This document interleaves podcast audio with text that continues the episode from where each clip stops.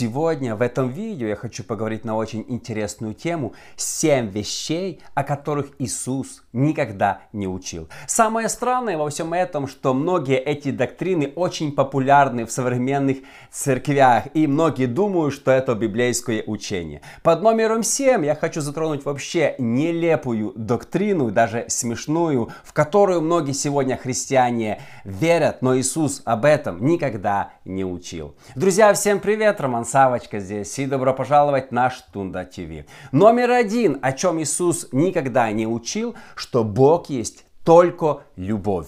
Э, сегодня это, кстати, очень популярное учение, но оно однобокое. Буквально пару дней назад я написал новый блог, который называется «7 вещей, которые Бог ненавидит». И тут на меня просто посыпался шквал критики, что Бог не может ненавидеть, Бог есть только любовь. И я подумал, насколько сегодня у нас плохие дела. Сколько христиан никогда не читают Библию, а просто верят каким-то проповедникам, которые учат, что Бог есть только любовь. Да, Бог есть любовь, но это только одна его грань. Но Бог также строгий и справедливый судья. Смотрите, вот э, написано есть много мест, что есть вещи, которые Бог ненавидит.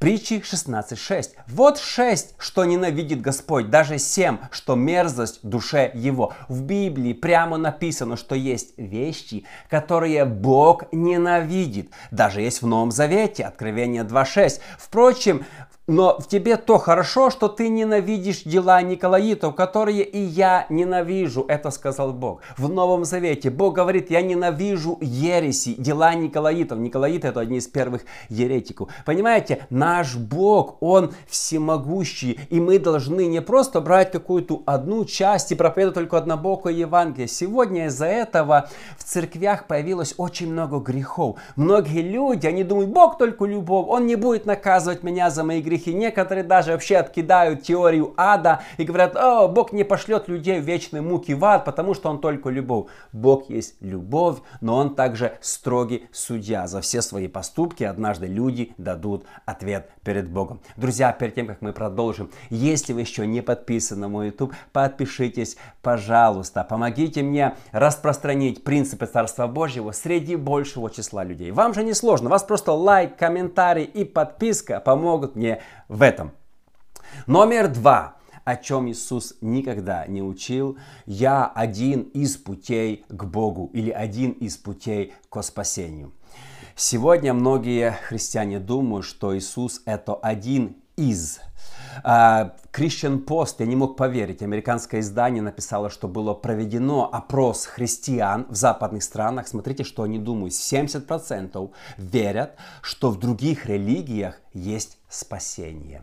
Да, спасение в Иисусе, но это для нас. В других странах Бог открылся под другими именами и дал им другие книжки. Даже если они не читают Библию, ничего страшного, они однажды попадут на небеса. Один пастор христианский наш рассказывал, радовался, что в Арабских Эмиратах строят храм троих авраамических религий. Какие авраамические религии? Вы знаете, есть только одна вера в Иисуса Христа. Иисус ясно и прямо говорил, что только Он единственный путь на небеса. Не один из многих ведущих на небеса, единственный. Иоанна 14,6. Иисус сказал ему, я есть путь и истинная жизнь. И никто, никто не приходит к Отцу, как только через меня. Это заявил Иисус. Это, знаете, эксклюзивно. Только Иисус. Э, в Деяниях Петр подтверждает эту мысль 4.2. «Ибо нет другого имени под небом, данного человеком, которым надлежало бы нам спастись. Никакие другие имена. В них нету спасения». Еще раз, Иисус не учил, что есть много путей к Богу, и Он один из них. Если бы это было так, Иисусу не нужно было страдать. Иисус прямо всегда говорил, что Он есть единственный путь на небесах. И так страшно, что 70% христиан в некоторых странах верят в эту страшную ересь. Номер три о чем Иисус никогда не учил, что чудеса и знамения и пророчества прекратятся через 30 лет после моего восхищения на небеса. Вы такого не найдете нигде. Но сегодня очень много реформированных, э, даже некоторые баптистские и кальвинистские церкви учат этому. Я думаю, что и вы по незнанию слушаете многих проповедников, которые сегодня толкают очень странную доктрину, которая называется cessationism или доктрина прекращения. Я называю их просто прекращенцами. И многие авторитетные, не хочу называть имена, э, проповедники, которые пишут книги, имеют YouTube-каналы, они толкают эту идею. Суть идеи такая, что все дары Святого Духа, э, пророчества, иные языки, даже исцеления закончат, закончились в век апостолов. Но смотрите, Иисус никогда не учил, что э, вот через 30-40 лет, когда умрет мой младший э, ученик Иоанн, Иоанн, иди сюда. Вот да, когда он умрет, э, то все дары закончатся, все дары Дух Святой заберет назад на небесах. Иисус такого никогда не говорил. Марка 16.7. У веровавших же будут сопровождать сии знамения, и мои, именем моим будут изгонять бесов, будут говорить новыми языками. Иисус сказал, что в будущем всех верующих людей, не только апостолов, будут сопровождать разные знамения и чудеса. Поэтому доктрина cessationism или доктрина прекращения, мягко говоря, это ересь. Иисус никогда не учил доктрину прекращения. Номер четыре, о чем Иисус никогда не учил, но многие, очень многие в последнее время популяризируют эту доктрину, соблюдайте закон или соблюдайте субботу. Иисус об этом никогда не учил. Сегодня многие христиане призывают э, жить по 10 заповедям и говорят, христиане обязаны исполнять в буквальном смысле 10 заповедей. Я думаю, что вы сталкивались с такими людьми, мне часто пишут, а что вы собираетесь в воскресенье, а не в субботу, а нельзя кушать сало, нельзя там делать это. И, так бы, и они приводят э, аргументы, это мы должны сегодня исполнять 10 заповедей, они вечны, они никогда не отменены Богом, якобы Иисус сам исполнял 10 10 заповедей. С этим учением о 10 заповедей и законе Моисея есть две проблемы, которые я сегодня хочу затронуть. Первая. Иисус сам не соблюдал субботу и не соблюдал весь закон. Э, Иоанна 5:18 еще более искали убить его иудеи за то, что он не только нарушал субботу, но и э, отцем своим называл Бога, делая себя равным Богу. Хотели его за это даже убить. Написано, нарушал субботу, понимаете? Его хотели убить. Когда к нему привели женщину, взятую в прелюбодеянии, то по закону Моисея он обязан был побить ее камнями. Исполнили Иисус закон Моисея. Ему даже сказали фарисеи, смотри, Моисей говорит, а Иисус что сделал? Иисус отпустил. И в этом стихе он явно нарушил закон Моисея. Второе, те люди, которые утверждают, что сегодня нужно нам соблюдать четвертую заповедь, то есть субботу, сами нарушают пятую заповедь. Понимаете, нельзя выбирать одну заповедь, а вторую нарушать. Сейчас я прочитаю.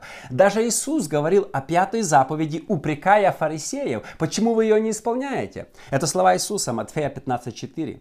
Ибо Бог заповедал, Почитай отца и мать, а злословящий отца и мать смертью да умрет. Это Иисус цитировал пятую заповедь. Говорит, Бог заповедал, почитай отца и мать. Кто злословит с детей, отца или мать его нужно побить камнями. Так велела пятая заповедь. Кто сегодня из таких приверженцев спасения через закон побивает своих детей, если они злословят? А это часто бывает. И вы знаете, я не слышал в последнее время ни одного случая, чтобы кто-то побил своих детей за то, что они злословят его. И этим самым люди нарушают пятую заповедь. Поэтому, знаете, перед тем, как э, кричать на кого-то, исполняйте четвертую заповедь, нужно самим начать исполнять пятую заповедь. А потом уже, если вы исполнили пятую заповедь, вы можете уже кому-то что-то где-то рассказывать, кто кому что должен исполнять. Но если в общем...